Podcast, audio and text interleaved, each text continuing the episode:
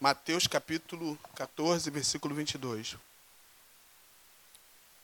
Ei, Jesus, isso aí. Almeida corrigida, acho que essa é a mesma que eu tenho. E logo ordenou Jesus que seus discípulos entrassem no barco e fossem adiante para outra banda. Enquanto se despedia da multidão, e despedida a multidão, subiu ao monte para orar à parte.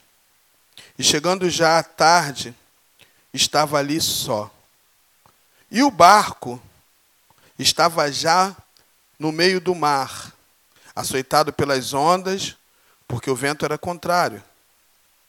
Mas a quarta vigília da noite, dirigiu-se Jesus para eles, caminhando por cima do mar. Meu Deus. Os discípulos, vendo caminhar sobre o mar, assustaram, dizendo: É um fantasma! E gritaram com medo. Jesus, porém, lhes falou logo, dizendo: Tem de bom ânimo, sou eu. Não temais. Respondeu Pedro e disse: Senhor, se é tu, se és tu ou se é tu mesmo, manda-me ir ter contigo por cima das águas. E ele disse: Vem. E Pedro, descendo do barco, andou sobre as águas para ir ter com Jesus. Somente até aí, até o versículo 29. Por isso que eu falei para vocês o início do, da, da, do tema, o tema dessa mensagem. Não é um fantasma, sou eu. Eu estava, algum tempo atrás, eu já estava meditando nessa palavra, estudando sobre essa palavra, e Deus me deu algumas revelações sobre essa palavra. Um texto bem conhecido, onde muitas pessoas conhecem. Se você for lá no Google hoje e falar assim, quem andou sobre as águas? Vai falar que são duas pessoas, Jesus e Pedro. Você vai ver isso lá. Então, é algo bem conhecido, onde muitas pessoas já conhecem. Mas eu achei espetacular algumas coisas, eu quero compartilhar com vocês aqui nessa noite, sobre esse assunto. É, a Bíblia diz que o contexto dessa história, o que aconteceu antes desse acontecimento, foi a multiplicação, multiplicação dos pães e os peixes, onde já tinha acontecido aquele grande milagre. E que eu acho interessante o comportamento e a atitude de Jesus logo depois que acontece aquilo.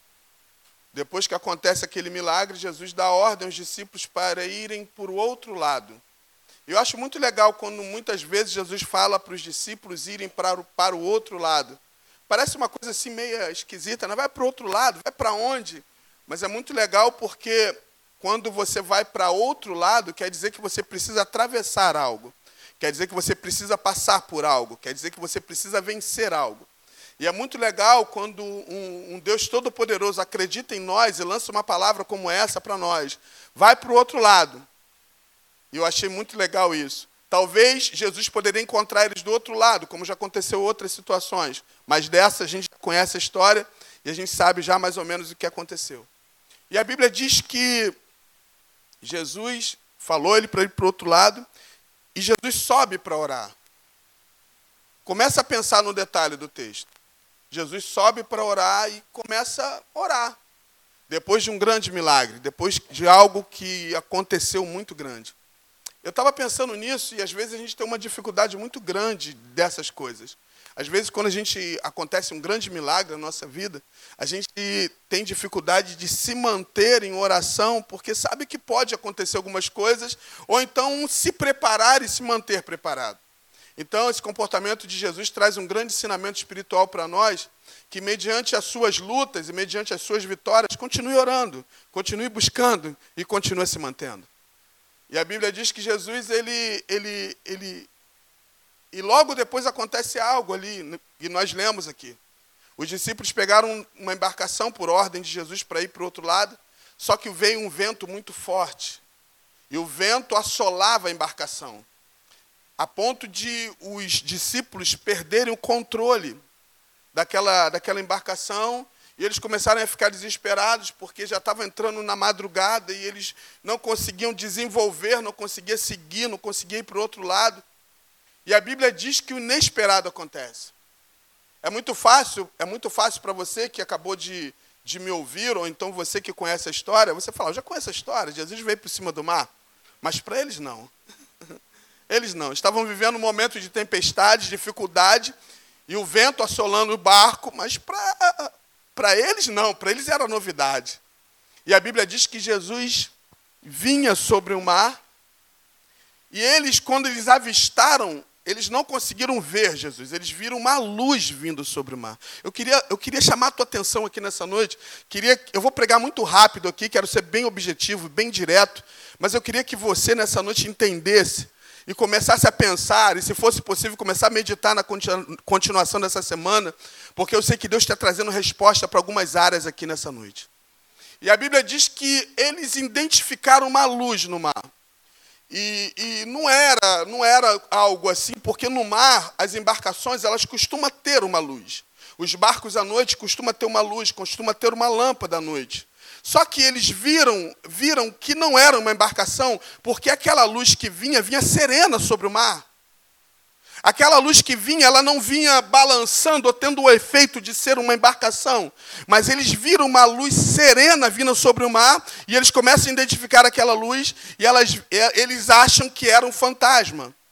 Eu estava pensando nisso, a nossa mente ela tem um poder tão grande que ela tem a capacidade, a nossa mente tem a capacidade de criar coisas que nunca existiu quando a gente está diante de uma dificuldade. Já parou para pensar nisso? Quantas vezes você está diante de uma luta, diante de uma dificuldade, a tua mente cria algo que nunca existiu. A mente deles criou algo que nunca existiu, fantasma. Fantasma nunca existiu.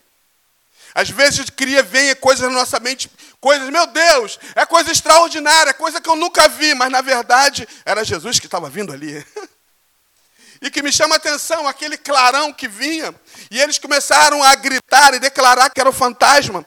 E Jesus falou: Não, não é o fantasma, não, sou eu. E eu estava pensando, eu quero parar um pouco aqui, porque eu quero glorificar a Deus nesse momento aqui, quando Ele diz sou eu, porque Deus me fez pensar em algumas coisas aqui, e eu fiquei doido com isso. Eu quero quebrar alguns conceitos aqui nessa noite, nesse culto, alguns pensamentos. Quando Jesus responde, sou eu, minha mente, quando eu estava lendo esse texto, Deus me, lembrou, Deus me levou ao livro de Êxodo. Quando Moisés foi chamado por Deus para ir para o Egito tirar o povo. E no versículo 3, capítulo 3, versículo 13, Moisés falou assim: Tá bom, senhor, tu quer que eu vou lá no Egito resgatar o povo. Mas quando eu chegar lá, diante dos hebreus, quando eu chegar lá com eles, se eles perguntarem quem, quem me enviou aqui, o que, que eu falo e o que, que eu respondo? Aí os hebreus Aí ele falou o seguinte, aí Deus responde para ele, Moisés, quando você chegar diante dos hebreus com as perguntas deles, diga para eles que eu sou te enviou. diga para eles que eu sou o que sou te enviou. Eu quero quebrar um paradigma que muitas pessoas têm, que falam, que eu já vi pessoas falarem assim: se você achar que Deus é como uma caixinha, ele vai ser uma caixinha para você. Isso é a mentira mais mentirosa que eu já vi na minha vida. Sabe por quê? Se você pode achar Deus como uma caixinha, mas ele vai sempre ser o grande eu sou. Você pode, ah, não, Deus é tão pequeno. Olha só, ele vai continuar sendo esse Deus todo-poderoso. Ele não é o que você acha. Ele não é o que você diz que ele é. Não, não. Ele é o grande eu sou. Ele não é o fantasma. Sou eu. Aí Pedro, aí, aí começa, aí a gente começa a, a, a, pensar numa loucura aqui, porque Deus, quando eu comecei a ler essa palavra, eu comecei a ficar louco com isso. Num texto muito conhecido, num texto que a gente já leu várias vezes, já ouviu várias vezes, eu comecei a pensar aqui. Eu comecei a pensar, mais uma vez eu quero glorificar a Deus por isso. Por, por quê? A Bíblia diz o seguinte: quando Jesus vinha sobre o mar, o mar não se acalmou. O mar continuou revolto, revolto diante daquela tempestade, diante daquele vento. Então escuta uma coisa, querido. Quando Jesus anda sobre o mar, o mar não precisa se acalmar. Ele tem o controle sobre tudo que parece que é impossível ser controlado. E eu imagino, porque às vezes, quando a gente vê uma situação assim, a gente quer correr, a gente fica desesperado. Mas Jesus vinha andando sobre o mar. Quando você anda sobre algo, você está dizendo para aquele algo: Eu tenho controle sobre você.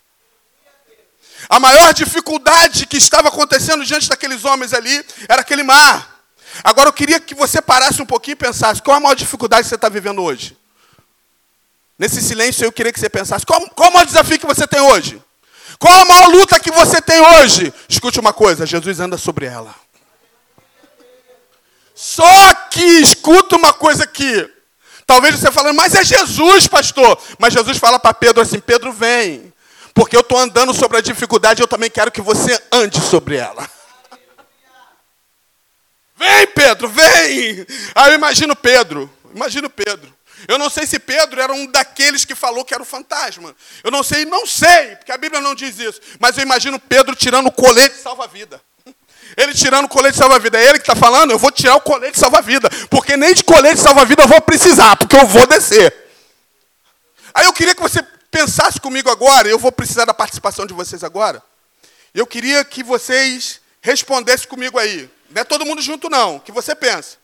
Definindo essa atitude de Pedro, definindo essa atitude de Pedro, descendo do barco, entrando naquele mar. O mar não estava, o mar estava continuando daquele jeito, revoltado. Defina para mim, queridos. Qual foi a atitude de Pedro? Para você, uma atitude de Pedro. Confiança coragem, fé. Vai, vai ter mais coisa, vai. Ousadia. Dê, dê o quê? Determinação. Sabe como eu defino a atitude de Pedro? Loucura. Loucura. Loucura. Os loucos foram chamados para confundir os sãos. Loucos. Agora, deixa eu perguntar uma coisa para você aqui nessa, nessa, nessa noite. Você já fez alguma loucura? Eu acredito que já, que eu também já fiz. Mas eu já fiz loucura por um benefício pessoal. Você já fez uma dívida muito grande para comprar algo que você sonhou? Você já fez assim, olha, vai, eu acho que não vai dar, mas é um sonho que eu tenho. Eu vou fazer isso. Você já pensou ou já fez isso? Você já falou assim: olha, eu estou com sonho de comprar esse aqui, esse imóvel, esse carro. Eu quero comprar, eu quero fazer essa viagem. Você já fez uma loucura? Mas aqui não está falando de uma loucura de algo pessoal. A loucura aqui está querendo dizer de algo que envolva o teu relacionamento com Deus. Porque a gente é capaz de fazer uma loucura por algo pessoal, mas fazer uma loucura dando passos à direção de um relacionamento profundo com Deus, a gente tem essa dificuldade. A gente muitas vezes retém. Vocês podem observar que quando eu estava lendo sobre isso, Deus me fez lembrar de todos os livros da Bíblia. Eu estava tão louco quando eu estava estudando sobre isso, que eu estava lendo de todos os livros da Bíblia. Eu comecei a fazer resumos de todos os livros da Bíblia e entendi o seguinte: se você vê de Gênesis a Apocalipse, Deus não usou muita gente, poucos se destacaram. Poucos. Você vai ver alguns que se destacaram em Gênesis, você vê o próprio Moisés se destacando em Êxodo, você vê também Moisés se destacando em Levítico, em Números, aí você vem para o livro de Josué, você vê o destaque de Josué, você vê no livro de Daniel, o próprio Daniel se destacando, você vê no livro de Neemias, o próprio Neemias se destacando, você vê no livro de Daniel, Daniel se destacando. Quando eu digo destacando, não é só o que aparece, eu estou falando destacando aquele que fez a diferença. Quando eu falo de destaque, é aquele que decidiu viver uma loucura e fazer uma loucura em prol do seu chamado. Meu Deus. Então, Pedro, hoje, até hoje, nós ouvimos, e algumas pessoas que nem são crentes falam sobre Pedro, é por causa da atitude que ele tomou que ninguém teve coragem de tomar de andar sobre as águas. E a Bíblia diz que quando ele anda sobre as águas, e eu não dei continuidade ao texto, porque algumas pessoas às vezes gostam de usar esse texto para poder desconsiderar ou desfazer o que Pedro fez andando sobre as águas. Mas eu quero, eu quero, eu quero parar um pouquinho aqui para pensar junto com você, para a gente começar a analisar algumas coisas aqui. Ele vem andando sobre as águas. De um lado, você observa um Deus Todo-Poderoso que tem o controle de tudo, que tem maior prazer. Se você não entender isso, querido, essa loucura que eu quero liberar para você aqui, porque Deus tem maior prazer que eu e você tenhamos as maiores e mais loucas experiências com Ele aqui na terra. As maiores e mais loucas experiências.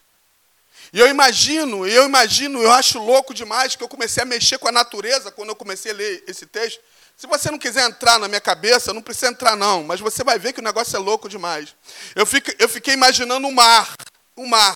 A gente, muitas pessoas dizem que o mar tem como se fosse uma vida, porque o mar ele se movimenta através das suas ondas, né? Ele se movimenta. A gente sabe que existe um movimento e ninguém consegue descobrir o que é isso.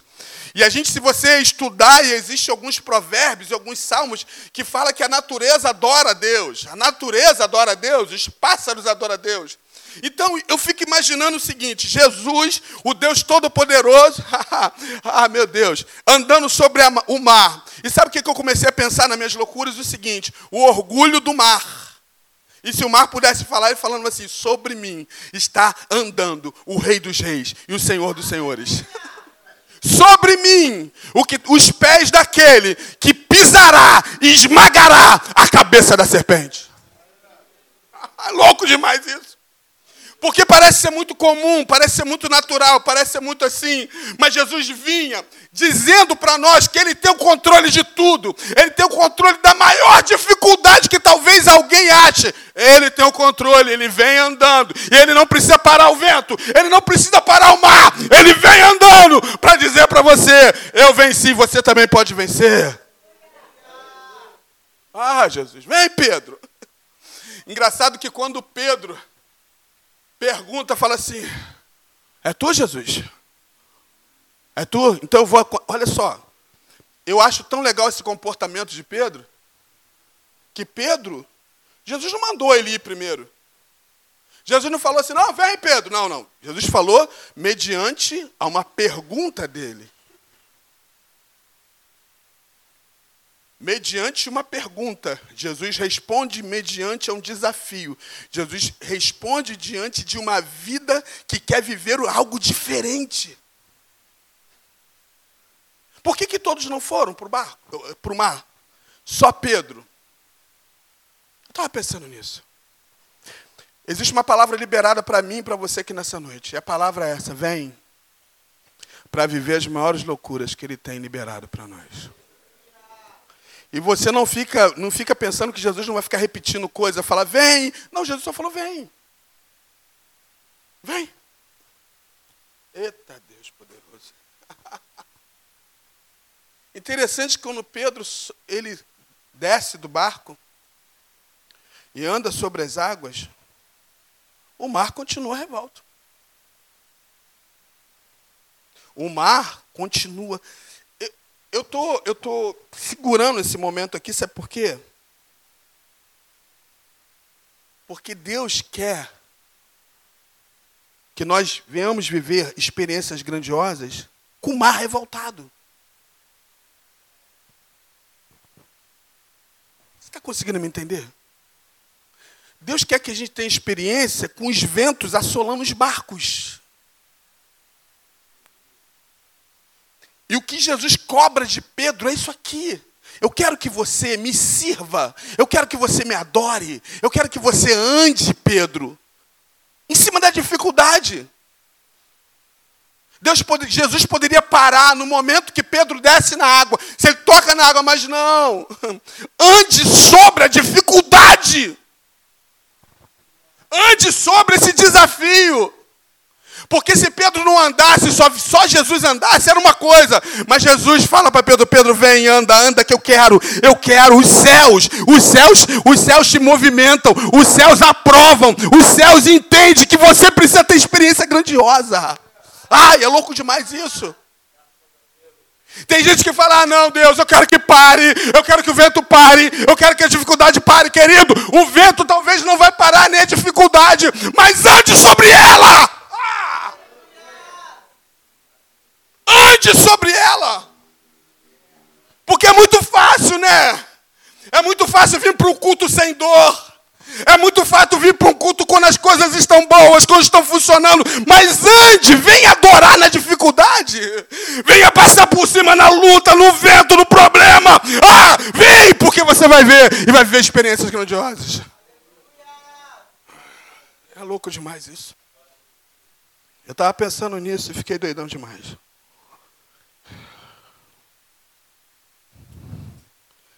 Ah, Jesus. Eu estava lembrando quando Jesus ressuscitou. E antes dele ressuscitar, Jesus morre na sexta. No sábado, Jesus não faz nada, porque sábado ninguém fazia nada. Jesus respeita isso, ele ressuscita no domingo. Mas antes de domingo, começou a acontecer algumas coisas na vida de algumas pessoas que seguiam Jesus. A decepção, o desânimo, a frieza, começou a bater no coração das pessoas por conta da morte de Jesus. Eu estou me atentando a esse texto aqui porque a importância de a gente meditar nas coisas, a importância de a gente meditar, é porque a gente tem facilidade de esquecer muito rápido. Quantas vezes o próprio Jesus enfatizou que ele ia ressuscitar? Só que a Bíblia diz que alguns casos aconteceram, e um dos casos que a gente conhece muito, dos discípulos que, ao invés de continuar em Jerusalém, eles foram eles foram para Emaús e caminhavam naquele caminho de Emaús. Um caminho, a Bíblia fala caminho de Emaús, porque eles caminhavam em direção a Emaús. E eu estava, quando eu estava estudando sobre isso há um tempo atrás, eu estava vendo duas definições aqui. Definições de Emaús e definições de Jerusalém. Jerusalém, lugar de paz. Emaús, águas quentes definição. Às vezes, quando o mar está revolto, as situações estão difíceis, a tendência do ser humano é querer ir para lugares de águas quentes, porque é mais confortável. Onde você vai totalmente oposto de Jerusalém, que era o lugar de paz. E eles indo para Emaús, e a gente conhece o texto, que Jesus aparece para eles, vai conversando com eles, e eles não conseguem identificar, eles não conseguem ver. E sabia que isso abriu a minha mente em relação a esse texto que nós estamos aqui? Abriu muito minha mente, porque eu preciso, eu preciso, eu preciso entender algumas coisas. Não importa o tempo que você está no Evangelho, não sei se tem alguém afastado aqui, não sei se tem alguém que não é cristão, mas eu sei que você vai entender essa linguagem com muita facilidade. A gente precisa entender algumas coisas. Porque eu entendo, através dessa atitude aqui, baseada nesse texto que a gente está lendo, é que tem gente muito tempo, perdendo tempo. Está achando que está ganhando tempo dentro do Evangelho, mas você está perdendo tempo. De não ter experiência com Deus e vivendo uma vida praticamente monótona, sem graça e dizendo que está servindo a Deus. Porque esses homens aqui eram considerados discípulos. Discípulos eram pessoas próximas, pessoas de alguma forma que tiveram algum tipo de experiência com Deus. Mas no momento que eles eram para estar ali esperando, aguardando, eles não precisavam fazer nada. Eles só tinham que estar em Jerusalém, num lugar de paz, aguardando a promessa da ressurreição de Jesus. Só que eles decidiram usar os seus passos, não em direção àquela luz que que Pedro e os discípulos viram, mas os passos contrários para Emaús, onde o lugar era confortável. Porque o lugar confortável, gente, lugar confortável não paga preço. Lugar confortável sempre vai ser confortável, mas quem vive no confortável sempre vai viver na superfície. Nunca vai viver na profundeza daquilo que Deus tem. Lugar confortável é aquilo que você só quer ver na arquibancada. Mas quem vive experiências grandiosas desce para o mar e vai andar sobre as águas. Experiências confortáveis é você estar tá só vendo, esperando, vamos ver o que vai dar, como muitas pessoas dizem, vamos ver o que, que vai acontecer. Mas quando você quer viver dentro de Jerusalém, mesmo que as pessoas, as cabeças das pessoas estão falando, não, ele morreu, o diabo acabou com a vida dele, você continuar num lugar de paz falando, eu creio, e eu estou certo que o meu Deus é poderoso. Isso é louco demais. Por que, que essa estatística? Por que, que essa estatística de poucos fazem diferença? Por que, que essa estatística de poucos que vivem as maiores e mais profundas experiências com Deus? A gente precisa mudar isso. Por que, que num barco, não sei quantos estavam ali no barco, não sei se os discípulos todos estavam ali, por que, que um só desce? Um só tem uma atitude, um só fala que vai, um só sobre uma palavra que vem e vai. Eu estava pensando nisso. Tem um provérbios aqui que eu achei muito legal, está registrado no livro de provérbios, que diz assim.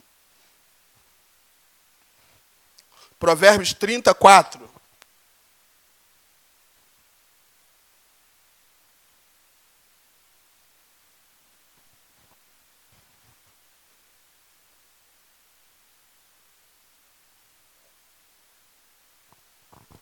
Quem subiu ao céu e de lá retornou? Quem reúne o poder dos ventos em uma das mãos? Quem represa as águas do mar numa túnica? Quem determinou todos os limites da terra?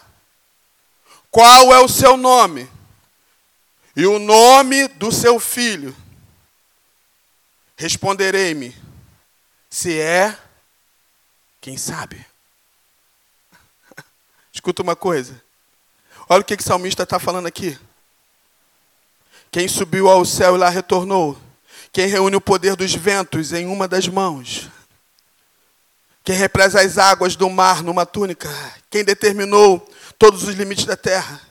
E qual o seu nome e o nome do seu filho. Responde-me se é que sabes. Responde. Se você quem, se é que é que vocês sabem quem é essa pessoa que faz isso. Se é esse Deus que você serve, o Deus que tem o controle dos ventos, o Deus que tem o controle do universo, o Deus que tem o controle de tudo. O salmista, o, o, o, o que escreveu o provérbio, diz o seguinte: Você sabe quem fez tudo isso? Eu estava pensando nisso. E essa semana eu estava orando, orando e, e, Deus começou a falar comigo. Eu cheguei a falar aqui no momento de oração com algumas pessoas. E eu estava orando aqui pela igreja, orando por algumas coisas, orando pela família, orando. Eu estava orando. Aí Deus falou assim: Luiz, por que, que você não ora pelo universo? Por que, que você não ora pelos países? Porque eu sou o Deus que controla o universo. Luiz, enquanto você fica orando por Culubandê, São Gonçalo, eu tenho poder, claro, de mudar São Gonçalo, mas também tenho poder de levar você às nações. Eu tenho poder de fazer e de aproximar países através de algumas horas, porque a gente sabe que avião pode levar você através de mais horas e vai fazer com que você pise em lugares e lugares que você vai pisar o nome, os lugares vão ser mudados através da tua vida. Porque muitas vezes a gente fica lutando por coisinhas tão pequenas, enquanto Deus tem coisas tão grandes. Por que, que os irmãos de José estavam lutando pela herança de Jacó, enquanto Deus dá para José o Egito como governador? Por que, que a gente fica nessa picuinha dentro da família, dentro disso, dentro daquilo, preocupado com A, com B, com esquerda, com direita, enquanto existe um Deus todo-poderoso, enquanto você adora de verdade, Ele faz, Ele faz todas as coisas. Eu estava pensando nisso. Enquanto muitos estão defendendo bandeira, por que, que você não defende a bandeira do Evangelho? Tem gente que é capaz de botar em rede social. É fulano, por que, que você não fala assim, ó, Jesus salva, Jesus liberta, Jesus faz isso, Jesus faz aquilo? Não faz. Eu estou pouco me lixando quem você vai votar. Isso é com você particular. Eu estou mais preocupado em defender o Evangelho de Jesus Cristo. Porque às vezes nós levantamos bandeiras e se entregamos algumas coisas e não se entregamos de verdade a esse Deus Todo-Poderoso que quer que a gente anda sobre o mar. O que vai acontecer com o nosso país vai depender do nosso comportamento, das nossas atitudes, da nossa oração. Escuta uma coisa: o trunfo do nosso país é a igreja do Senhor. O trunfo é. Aí eu lembro de Eliseu. Eliseu foi o trunfo lá, ó. Eliseu foi o trunfo. Sabe por quê? Enquanto lá os, os, os planejavam planos, a Bíblia diz que Deus revelava a Eliseu. Enquanto planejavam planos contra Israel, Deus dava a ideia para Eliseu, porque enquanto o rei inimigo fazia planos no seu sonho, Deus revelava. Escuta uma coisa, bonitinho, bonitinho, você que está aqui, Deus quer revelar o oculto, o escondido, Deus quer revelar a igreja. Deus quer revelar. Agora, como que ele vai revelar que a nossa cabeça é isso, aquilo, aquilo, aquilo, outro? É o mar, é o vento, é a dificuldade, é a luta, o que vem, como é que vai ser? Como é que vai ser se vai ser o presidente A, B ou C? Ô, oh, queridos, adora esse Deus. Fala para Deus, Deus, eu quero de verdade andar sobre o mar.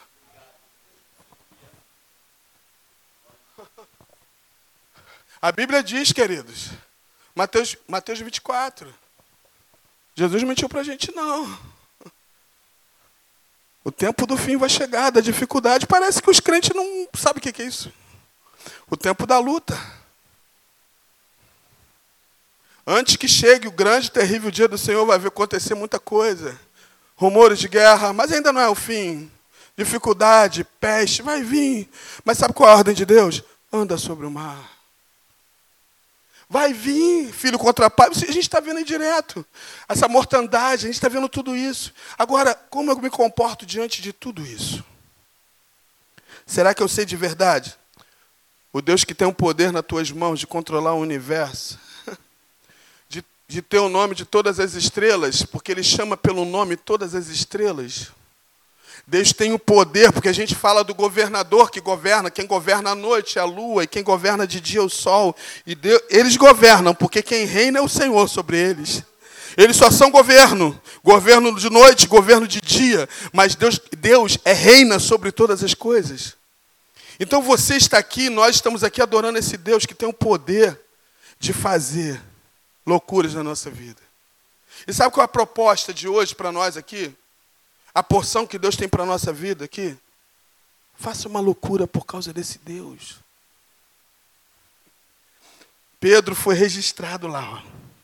Pedro andou sobre o mar, além de outras coisas que ele fez. Qual é a loucura que você vai fazer que vai ficar registrada na história? Mas Pedro, Pedro negou Jesus três vezes. Pedro fugiu várias vezes, mas ele viveu nas maiores loucuras da vida dele. Sabe o que eu penso aqui para a gente terminar? Quase terminando, falta dois minutos para as nove. Que graça tem eu viver aqui na terra e não viver uma loucura? O que, que adianta? O que, que adianta viver, viver aqui na terra? Não importa a idade, não importa o tempo que a gente vai viver. Tem pessoas que que vão. Deus sabe, conhece cada passo, né, o nosso aqui na terra. Deus conhece os nossos dias. Nossos dias são contados por Deus. Ah, eu vou fazer uma loucura para comprar um carro zero. É. Faz. É importante, claro. Quem tem um sonho de ter um carro zero, uma casa própria, gente, faça isso. É coisa maravilhosa. Mas não se limite só a isso. Não se limite só a algo material, que a ferrugem, a traça. Uma das, uma das coisas que o anticristo vai aproveitar muito é, é algumas coisas como essa. Ele vai aproveitar os bens materiais de muita gente para poder se aproveitar o seu plano aqui na terra. Mas isso faz parte. Agora, o que vai acontecer daqui a algumas horas, o que vai acontecer daqui a alguns anos, nem eu sei. Uma vez a Glaucia pregou aqui, eu achei muito legal, que ela foi com muita propriedade. A gente não pode nem fazer conta do que vai acontecer daqui a um minuto. Não é isso, Glaucio? Você não pode nem fazer conta. Não, por mais que a gente tenha convicção, por mais que a gente tenha planos, você não, você não sabe nem se você vai chegar no dia de, do, do, do chá de mulheres. É chá? Você nem sabe. Você não sabe nem que você chega em casa. Talvez você falasse algum jargão. Não, não, você não sabe. Você não sabe disso.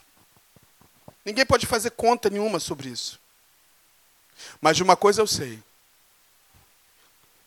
Se a gente entender de verdade que todos os minutos que nós vivemos são importantes, esses minutos servem, vão, tem que ser para adorar esse Deus e viver as maiores loucuras com Ele, você vai marcar a tua vida e marcar a tua geração.